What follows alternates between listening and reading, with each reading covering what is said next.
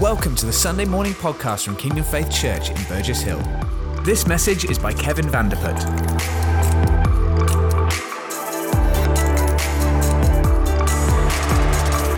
My name is Kevin. If you don't know me, uh, my wife and I, we lead the congregation here.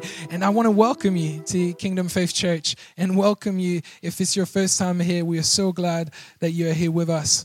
Um, before I get carried away, I need to put some context around what I'm going to say. If you don't know, we've started a new series last week uh, called Ephesians. We're looking at the book of Ephesians. Uh, so, uh, not a fancy title, it's just the name of the book. We're going through the book of Ephesians. And um, we had our first week last week. We looked at the first 14 verses of chapter 1. Uh, can anyone at all remember anything we talked about last week?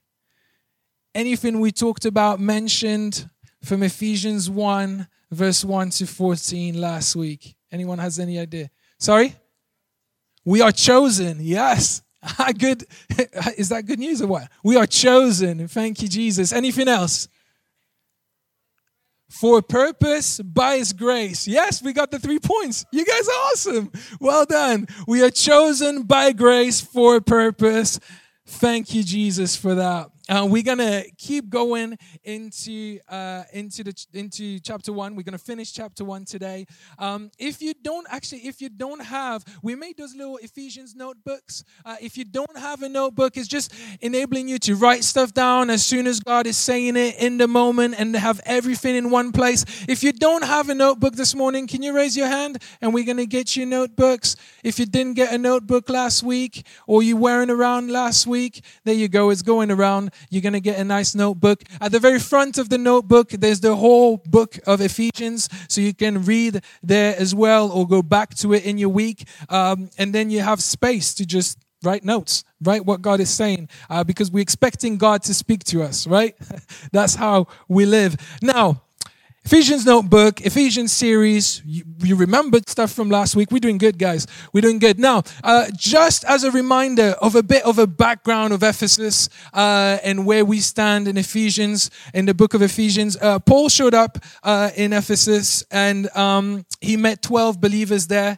Uh, and he says to them, how do you know of the Holy Spirit, essentially? And they're like, oh, we didn't know there was a Holy Spirit. Okay, let me catch you up. And they go and they get uh, filled with the Holy Spirit. And, and from there on, there's a movement really that grows through the place. Um, and, and, and Ephesus just witnesses a move of God's Spirit, a revival, if you'd like. The place is completely transformed as the church and the believers grow in numbers there. And it says, and that stands out to me so much, that God's name was held in high honor in Ephesus. What what a thing to say, right? Like it's not can we say that of Burgess Hill? You know what I mean? Like God's name was held in high honor there. It's like there was such a transformation that took place that God's name was held in high honor there. So Ephesus was doing well, right? It's a place that's thriving in that sense. And that's the context in which Paul is writing this letter. And we're going to pick up today from verse 15, and I'm going to read through the end of the chapter. So if you want to follow along, uh, Ephesians chapter 1. I was going to say Ephesus chapter 1. That's not what it is. Ephesians chapter 1, verse 15 to 23. Let's read together. For this reason, ever since I heard about your faith in the Lord Jesus and your love for all God's people, I have not stopped giving thanks for you, remembering you in my prayers. For this reason, ever since I heard, I actually got to stop there before I go anywhere further. When Paul heard of the faith and love of the Ephesians, the people from Ephesus, um, he could do nothing else but give thanks for them. What a testimony that is right? There was two things where the evidence of the thriving community that was there in Ephesus, their faith in the Lord Jesus and their love for all of God's people. Notice how it doesn't even say their, their, their love for God. It says, no, their love for all of God's people, somehow the evidence of them doing so well wasn't their love even for God, but their love for his people. Of course, they loved God, I'm sure. I can see God doing the same thing in us, you know? As a leader, I stand here and I see what God is doing through this community. I can see God shaping us, stretching our faith in him, but also a love for one another right? And and I want to take a minute right at the beginning of this message to dwell on what God has been doing for a minute. I can become so easily driven as a person sometimes, right? On to the next thing. Oh, okay, this is done now. On to the next thing. What are you doing, God? What's next? Where are we going? What are you doing? I can be so easily driven. We need to keep moving forward. And that can steal sometimes the joy of the moment, enjoying where we are now. And as Paul was giving thanks for the Ephesians, and I was reading this passage again and again this week as I was preparing, and he's praying, Thank you, Lord, for these guys. It got me thinking of what God has been doing in this community for the last four or five years. And I'm so thankful. I'm thankful for each of you. I'm thankful for the part that you play in this, in, in this journey that we are on. I thank you for how God has been leading us how far He has brought us because we are not where we were five years ago. We might not be where we want to be. We know this is not the end. We are on a journey, but we're not where we were. And that's good news, right? God is doing something in us. He's transforming you, right? On a personal level, I can see that in many of your guys' lives. And He's shaping us on a corporate level to reflect His love and glory and power, making us a community that's deeply in love with Him. Amen that puts him first, that has faith that can move mountains and love his people like Jesus did.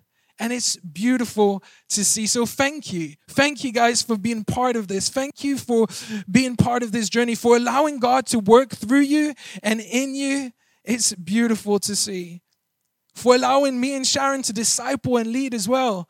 Like, I can't believe we get to do this for, for all those things. And there are things where we're not there yet, where we're learning, where we get things wrong along the way, but we are learning together. And on this journey, we will see the greatness of our God, of our Lord. And I believe we're going to see one of the greatest move of the Spirit in this town and in this region and that this earth has ever known. Amen. That's why we are here and that's where we go in. So stick around. Hey, that's good news. We got good things coming. It's only going to get better and better.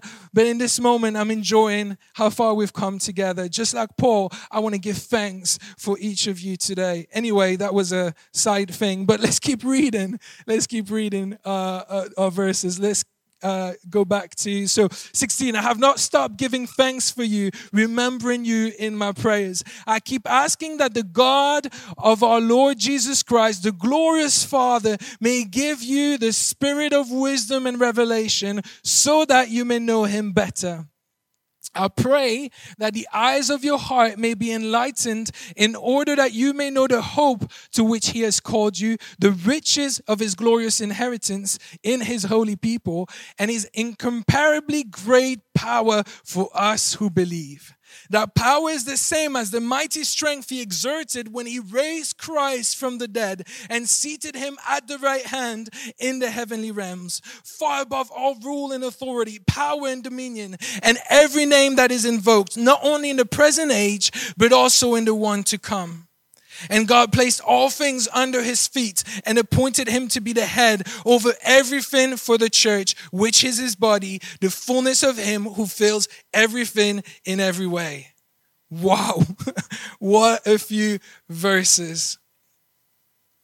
Now, this message this morning might go a bit against everything I just said, or might feel like that, because we're talking about, we're going to talk about a few things, but the emphasis, the main point today is probably going to be something that none of us are fully experiencing in our lives at the moment. And I, and I want to say eh, that, that that's okay. We, it's, it's part of it. And, and that can be unsettling, right? How do you reconcile being Christians, but not experiencing everything the Christian life has to offer? Today, this message is going to touch on a few things, as I said, but one of them is going to be the power power that's mentioned in these verses is incompar- incomparably great power for us who believe, it says. Incomparably great power. Wow, that's something, right? Now, what is uh, Paul saying in these few verses we've read? He's praying essentially, right? We know that, we've seen that. He's praying uh, one thing and applying it to three parts, really. Uh, he's praying that we may have, it says, the eyes of our hearts may be enlightened in order that you may know the hope to which he has called you, the riches of his glorious inheritance in his holy people, and his incomparably great power for us who believe. Now, before we get to the power, uh, which you know we'll get to last, Paul mentions two other things, right? The hope for which he has called you and the richness of his glorious inheritance.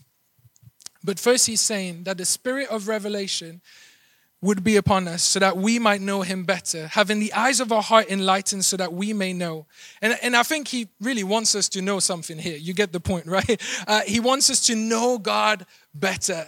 And, and you have to realize that at the time, the heart w- was not seen maybe as the, as the heart that we know today, you know, um, but, but the heart was seen as the center of someone's being if that makes sense. Like it was who they were. The heart was the, the main thing. So he is saying really that who you are would be, would completely know. That who you are, that, that this, this knowledge that you would have, he's praying, right? That you would have this knowledge, this knowledge that you, you would have would be at the core of who you are, that it would be anchored in you. That's what Paul is praying here. That this know here is not knowing as in theoretical knowledge, like I know some stuff, but this know here is a conscious experimental knowledge. Like you, you've experienced it, right? It, it's one thing to be told that, oh, this is the best pizza in the world, right? Like it's one thing to know that and have another factoid, factoid like, yes, there at that place is the best pizza in the world. I know because people have told me. But it's another to have tasted it right? Tasted that pizza, the cheese, the soft crust, the sauce. Oh, it's so good, right? It's another to have tasted it and be able to say, I know, I know for a fact that this is the best pizza in the world because I've tasted it and oh my goodness, it's so good, right? That is the knowledge that Paul is talking about here, that we would know in our experience, consciously know these things the hope, his inheritance, and the power. Now, notice as well, and this is so important, he's not praying that we would get the hope, right? He's not praying that we would get the inheritance or the power. He says no, as in he's saying you have the hope, you have this inheritance, you have the power, right? You are the heirs, you have the inheritance, you have the power of God, but you might not realize it fully yet. And so I want to pray that you would fully know what you already have and fully experience that in your life now. That's what Paul is praying. Amen. How cool is that? Anyway, first we're going to go through hope really quick.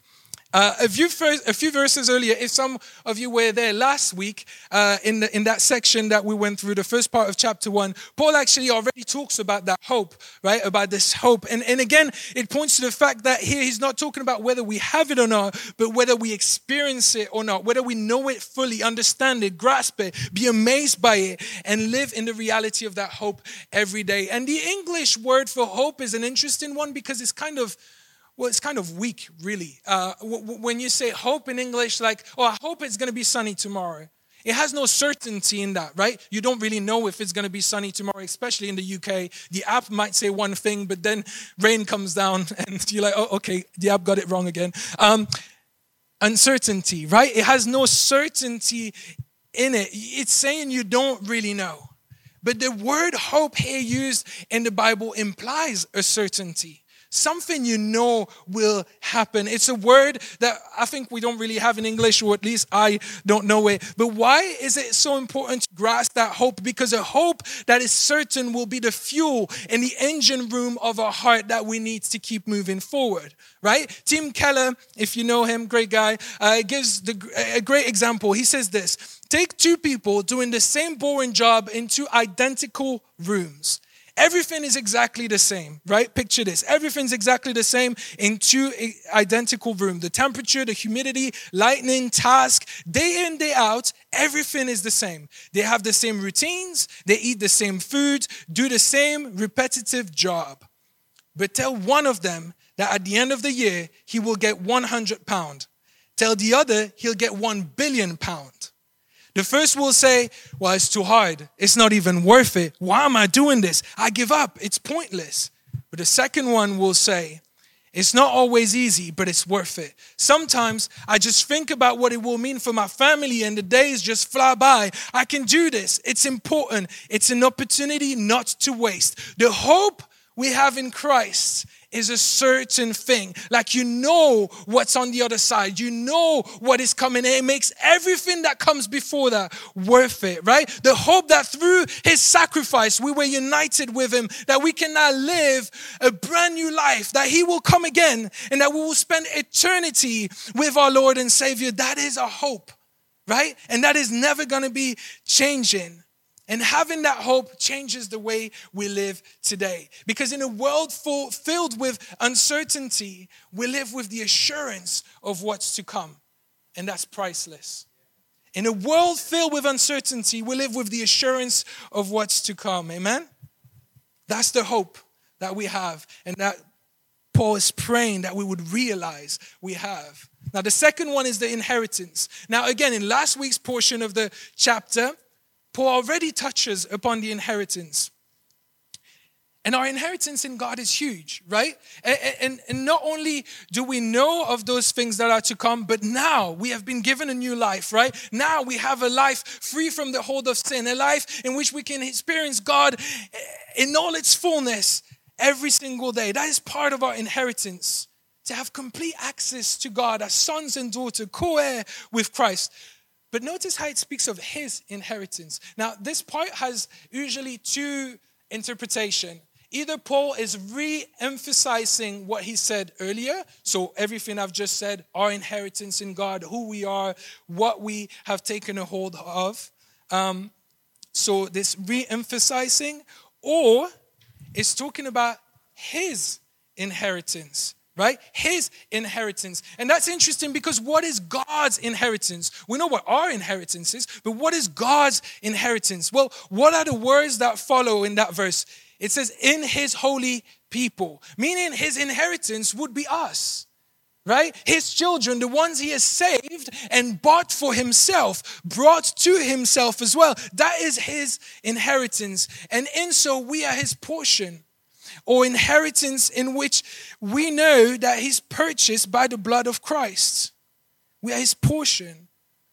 He will finally possess that fully throughout eternity. Actually, many Old Testament texts speak of that inheritance. They describe Israel as God's chosen portion or inheritance. Uh, let's look quickly. Deuteronomy 32 9 says this For the Lord's portion is his people, Jacob is the allotment of his inheritance. Psalm 33 12 says this Blessed is the nation whose God is the Lord, the people whom he has chosen for his own inheritance. So, can you see how his inheritance would be us, his people? And finally, we come to the power. And he mentions power as the third thing. And then the last few verses are just describing that power all throughout, what it means to have that power. So, it's kind of the emphasis, for me at least, of that portion of scripture. And that's where I believe God really wants to do something this morning. Now, again, the scripture we just read, they go in more detail about the power than anything else. And, and, and power can be a bit of that controversial subject in a way. Ah, maybe that's the wrong word. But Again, because we know in our heads, we have knowledge of God's power. We know of what God has done because we have the Bible, but it often doesn't, it's not compatible, if you like, with the experience we have had of it in our own lives, right? Very quickly, some of you might want to dismiss this bit altogether because you're like, oh, we've heard of that, but really it's not for me, or I haven't experienced that. It's just idealistic, it's theoretical. And I'm there with you. Sometimes I'm like, I know that in my own life, I've just experienced but a glimpse of the power of God. And that there's so much more to discover in that. But maybe that's what it is about, right? Paul says it himself in these few verses that we will come to know and experience, right, that power, implying that the Ephesians weren't fully there either, and that perhaps neither was Paul right? Uh, Philippians 3, another letter that Paul writes, uh, he says this listen to this. I want to know Christ. This is Paul speaking, right? I want to know Christ. Yes, to know the power of his resurrection and participation in his suffering, becoming like him in his death and attaining to the resurrection of the dead. Not that I have already obtained all of this, see that? Or have already arrived at my goal, but I press on to take hold of what of that for which Jesus Christ took hold of me. Brothers and sisters, I do not consider myself yet to have taken hold of it. But one thing I do, forgetting what is behind, straining towards what is ahead, I press on toward the goal to win the prize for which God has called me heavenward in Christ Jesus. Amen? Can you see how Paul has this thing? I'm not fully there yet but I'm on this journey and I'm moving forward and I'm gonna outwork this until I fully know, not know here, but know here and experience the power of God in my life. Forgetting what is behind. And often with this sort of subject, it is what is behind that comes to the forth of our mind and prevents anything from ever taking place. The disappointments, the whatever forgetting what is behind and straining toward what is ahead. Now, I pray that this morning somehow you would be able to park everything that is behind and hear God with a fresh heart, fresh eyes, fresh ears, and what He's about to say. It doesn't, I'm, I'm not saying all of that didn't happen, right? It doesn't negate everything that happened but forgetting what is behind and straining towards what is ahead. So, Paul himself, right? He's saying, I have not arrived, but I press on. And we know that there's a journey for us to be on here. But my prayer is really that we would take hold of that power in a greater way today, that we wouldn't just dismiss Paul's words. Now, how Paul describes this power is very interesting.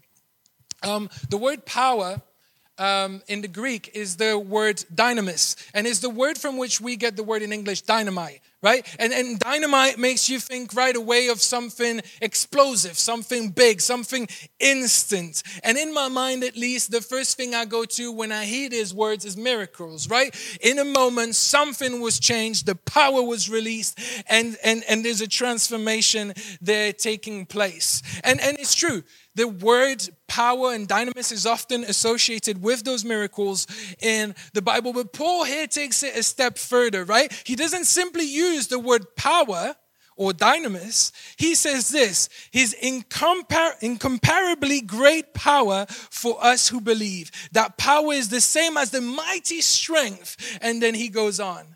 Can you see that? Incomparably, ah, this word is hard for me to say, but I'm, I'm going to keep trying, right? Incomparably great power. You'd think when it comes to God's power, it would be enough to just say power, right? He's God, He's Almighty, power, right? Nothing compares. But no, He's going and, and added the emphasis, He adds on to that, incomparably great. That means there's nothing like it, right? The power of His mighty strength can you see how all of that adds up? He's like saying power, power, power, power, power, more power. That, that's essentially what he's saying in that. What a description. And, and, and really, he's trying to emphasize how big, how great, how without comparison this power is. There's nothing that can compare to it. There's nothing that can come close to it. He's saying that the greater power, the greatest power ever released on earth wasn't an earthquake, wasn't a flood, wasn't a bomb or anything else. The greatest power unleashed on earth ever was God raising Jesus from the dead. That was power on display, defeating death itself, Satan and all his armies. God raising Jesus from the dead Paul says, right? That power is the same as the mighty strength he exerted when he raised Christ from the dead and seated him at his right hand in the heavenly realms, far above all rule and authority. And he keeps going. Um, Stephen Cole, he's a Christian author. He puts it this way listen to this. The mightiest power ever unleashed on earth was when God raised Jesus Christ from the dead. Satan and all of his evil forces were aligned in full battle forces when Jesus was laying in the tomb. If he could have kept Jesus from rising from the dead, Satan would have been triumphant. And so Paul piles up words to make the point that God's power in raising Jesus from the dead was the mightiest display of power ever known. Mightiest display of power ever known. And now remember this Paul isn't saying and isn't praying, God, give them this great power, right? He's praying, God, let them see and know that this power is already in them if they believe in Jesus. Do, do you understand this? Do you comprehend that all of this, if you've given your life to Jesus, if you acknowledge Him as your Lord and Savior, if you believe in His sacrifice and His forgiveness of your sins, then that power lives in you through His Spirit? I mean, we should all be standing and screaming in my head, but that's okay. I'll be happy with the amen. Thank you, Jesus. That power is in us. What incredible news that is. Not only salvation was given to us freely by His grace, because we know that is something that we've been given freely by His grace, but when we decided again to place our faith, that power was also freely given, right? Through Jesus Christ. And what does Paul say as the reason to why we might be unaware of that power we have? Because the eyes of our hearts have not been opened. Because we do not know God in that way. Because it's about knowing God and having a revelation of what He has placed in us. And you might be sitting here wondering, okay, that's all great. But it's still a bit abstract, isn't it? What does that power look like in my life? What does that mean for me? I haven't maybe experienced all of this power. I've never seen someone raised from the dead, so I have to assume I'm no, you know, not experienced it fully. Let me suggest to you that if you've been if you have given your life to Jesus, you've already experienced the fullness of that power in your life. At least once, right? Because at the point where you said yes to Jesus, do you realize, as we mentioned earlier, that it's in raising Jesus from the dead that God demonstrated such power? He defeated death, right? But that also means that the power of death has been broken for all of those who are in Christ. So, in raising Jesus from the dead, he also did the same for you, defeated death for you. Actually, this is a bit longer quote, but I find it so beautifully put. John Piper says this when he, com- he comments on this bit of scripture. He says this Oh, I gotta hurry up, time's flying. The point here is that the power of death is broken for all of those who are in Christ Jesus. The enemy, death, is defeated. For Paul, the death of Christ was the death of death. Oh, yes, believers die, but the sting is removed. The poisonous event has become a pathway to paradise. Death is swallowed up in victory. Oh, death, where is your sting? Oh, death, where is your victory? The sting of death is sin, and the power of sin is the law. But thanks be to God who gives us the victory through our Lord Jesus Christ. He's quoting First Corinthians there. The power of God towards us now is this power it raised us up spiritually from the dead and gave us life and faith. This power opened up our blind eyes and conquered our rebellious wills and created a new heart that loves God and loves people. And this power will guard us from the dominion of sin and bring us to the end in perse- persevering faith. This is resurrection power now to live and die for the glory of Christ. I mean, I couldn't have put it better, hence the quote. Um, the point is that you and I have experienced that power, the fullness of that power, because of the new life we now have in Christ, right? He's taken the old away, He's brought in the new. No one else can do that. We couldn't have done that ourselves. We couldn't ever earn, have earned that in any way. It was freely given once we placed our faith in that moment. And, and guess what? That power is available to us all the time. It wasn't just at that point of giving our life to Jesus. In Ephesians, later on in the book, I'm cheating a little bit, it says this Now to him who is able to do immeasurably more than we can ask or imagine, according to his power that is at work within us, to him be the glory in the church and in Christ Jesus throughout all generations, forever and ever. Amen. Do you realize what that means? That he can do so much more so much more than we can ask or imagine through us. It's not an abstract thing, it's through you. You are the vehicle, right? You are the chosen one. We've seen that last week. By grace, you've been chosen to have all of this inside of you so that through you, He could express that power on the earth. How amazing is that? Jesus said this. Remember this. He said this Very truly, I tell you, whoever believes in me will do the works I have been doing, and they will do even greater things than these because I'm going to the Father. Again, mind blowing stuff, really. We read it so casually, but it is mind blowing stuff. Now, how many of you know that Jesus always said the truth? Jesus wasn't a liar, right? So, why is he saying, Very truly, I tell you? We know you're saying the truth. I think Jesus sometimes put that in front of a sentence where he knows this is going to be hard for you to get people.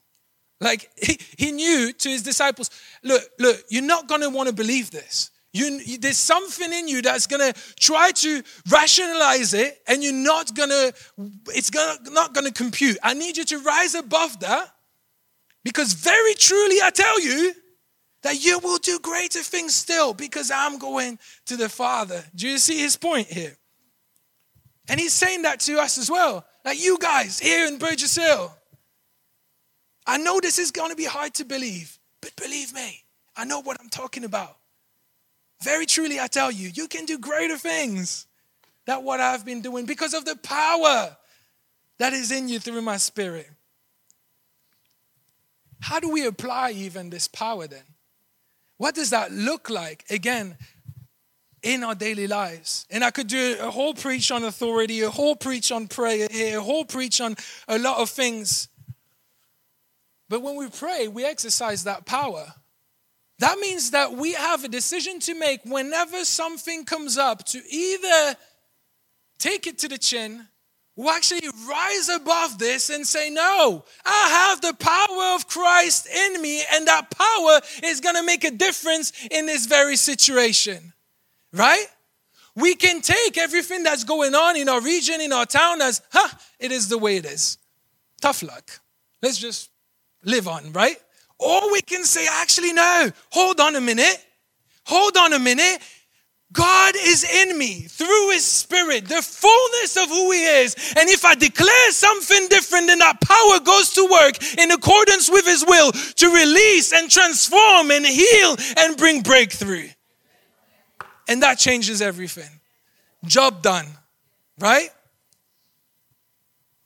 When we exercise that power when we partner in prayer with God. And, and, and, let's not kid ourselves, right? We don't know much about life. Let's not go on and pray whatever. It's God's will, right, that we are praying through. So before you get ahead of yourself and pray that the town center would look different because it really sucks right now, uh, let's sit there and ask ourselves, God, what do you want me to pray? What are you saying over this situation? What are you saying over this person's life? What are you saying for my workplace? What are you saying for my family? What are you saying? Once you get it, release it and have no doubt about it. That power is in you. Something's going to change. Something's going to change. Because if you have faith as small as a mustard seed, you can tell to that mountain, move. And what? it will move, right? It's not maybe, it's not if, it's not, it will move, right? Um, we're running out of time, but who cares? Acts 12, right? Let's read this together because it's a, I, I love a story more than the abstract concepts. I love a good story. Let's read this. Peter's in prison, right? Peter's in prison, and the church is praying for him. Let's find out what happens. Acts 12, verse 5, if you want to get there, otherwise it's on the screen. So Peter was kept in prison but the church was earnestly praying to God for him right? Earnestly praying to God. So they're exercising that power. In that moment, they're praying, God be with Peter. God, free Peter. God, we need Peter so we can go on with your purpose, right? The night before Herod was to bring him to trial, Peter was sleeping between two soldiers, bound with two chains, and sentries stood guard at the entrance. This is setting you up to say, you're not going to believe what's going to happen, right? He's sitting there, chained up, guard, guard, people, people, people, people, just outside the door, right? He's not gonna get out, right? We, naturally, rationally, it's not going to happen. And again, we can naturally rationalize a lot of things, right? And say, it's not going to happen. It's just that too big. Ah, I don't know if I really believe that. Let's see what happens, right? Bound with two chains, sentries stood guard at the entrance. Suddenly, I love those suddenlies because the God I serve comes suddenly and changes everything. Suddenly, an angel of the Lord appeared, and a light shone in the cell. He struck Peter on the side and woke him up. So Peter was chilling, right? He doesn't know they're earnestly praying over there. He's just chilling. He's like, ah, I'm in prison. Woke him up. He's awake. Quick, get up, he said. And the chains fell off Peter's wrist. Well, that's one thing, right? Chains are off. Good job. Then the angel said to him, Put your clothes on and your sandals. And Peter did so. Wrap your cloak around you and follow me, the angel told them. Peter followed him out of the prison, but he had no idea that was the angel he had no idea that what the angel was doing was really happening. He thought he was seeing a vision. I would think the same. They passed the first and second guards, right? So picture, they just passed them, right? Passed the first and second guards and came to the iron gate leading to the city. Iron gate. Suddenly, it opens up by itself and they went through it. I mean, we read this stuff. Do you realize what's taking place? They went through it and they had walked the length of one street. Suddenly, the angel left him. Then Peter came to himself and he said, Well, now I know without a doubt that the Lord has sent his angels and rescued me from Herod's clutches and from everything the Jewish people were hoping would happen. Now, listen to this. When this had dawned on him, he went to the house of Mary, the mother of John, also called Mark why do they always have two names? I don't know. Also called Mark, where many people had gathered and were praying. Right? We're back to the beginning. They're earnestly praying and they're praying. Peter knocks at the entrance, he knocks at the door, and a servant named Rhoda comes to answer the door. When she recognizes Peter's voice, Peter's voice, she was so overjoyed, she ran back without opening it and exclaimed, Peter's at the door. She doesn't even open the door. It's Peter. Runs, Peter's at the door. Peter's at the door. What did they say? You out of your mind. You, you've, that's not Peter. Impossible. He's in prison. That's not Peter. You out of your mind, they told her. When she kept insisting that it was so, they said, it must be his angel. It's, it can't be Peter. It can't be. I realized that Peter's still standing at the door at that point, right? He has, he's just chilling, like, okay, when is this going to open? But Peter kept on knocking. Guys, guys. And when they opened the door and saw him, they were astonished. What a story. Now, that's, thank you. Yes. Thank you, Jesus. Now, that's experiencing power right there, right? From Peter's side or the people praying side right? Because often we pray not for ourselves, but for others, right? We're standing in the gap for other things to change. And so there's the other side of the coin where they experience the power unaware of what has been going on in the background in the hours sown in prayer for that breakthrough to happen. But we both experience the power because we are very happy there was a breakthrough there, right? But these guys were astonished. Funny how that happens. For the believers, they prayed earnestly day and night. They were praying for Peter, Peter, Peter. But they all see it unfold, and then they're like, wait, it can't happen. It can't, that can't be possible. He can't be free. God, free Peter. God, we need. He's at the door. No, mm, no, he's not at the door. That's not possible. Can, can you see the irony in that? And sometimes we are like that, right? We can be like that where we're praying for something, trying to believe for something, and then and then we're like, why is it really gonna happen? I don't really know. And then when it does, we even denying it, right? Astonished that people even Peter even showed up, not believing it. So when we pray, let's not kid ourselves, right? Let's believe that something is gonna happen because it is. The word of God says so. That's all we need, right? Let's experience that power in our lives. It says this in Psalm 34, verse 7 The righteous cry out, and the Lord hears them. He delivers them from all of their trouble. Again, it doesn't say if or if I feel like it. No, He delivers them. Another verse says this James 5 16 The prayer of a righteous person is powerful and effective. When you pray, there is power release. When you partner with God, there is power release. It's effective. It's not a waste of time. Anytime you take a minute to be with God and pray and come in tune with what His Spirit is saying and releasing it, it is never a waste of time. And we need to be reminded of that sometimes. Let's not be surprised by the power of God at work in and through our lives. Thank you, Gabe, for that. Now, after a message like this, I don't think we can go on without making space for God to work, right? Toby, can you come come up? Is that right? It'd be so stupid to say all of this and then just say amen and go home. I, I can't be saying all of this and believing all of this can happen and see and believe that this power is gonna be working if then I don't give space for the power to work, right? So we're going to take a few minutes before we finish. And yes, we are likely to go over time, and I'm not going to apologize for it because I believe that God's doing something right now. We're going to stand here.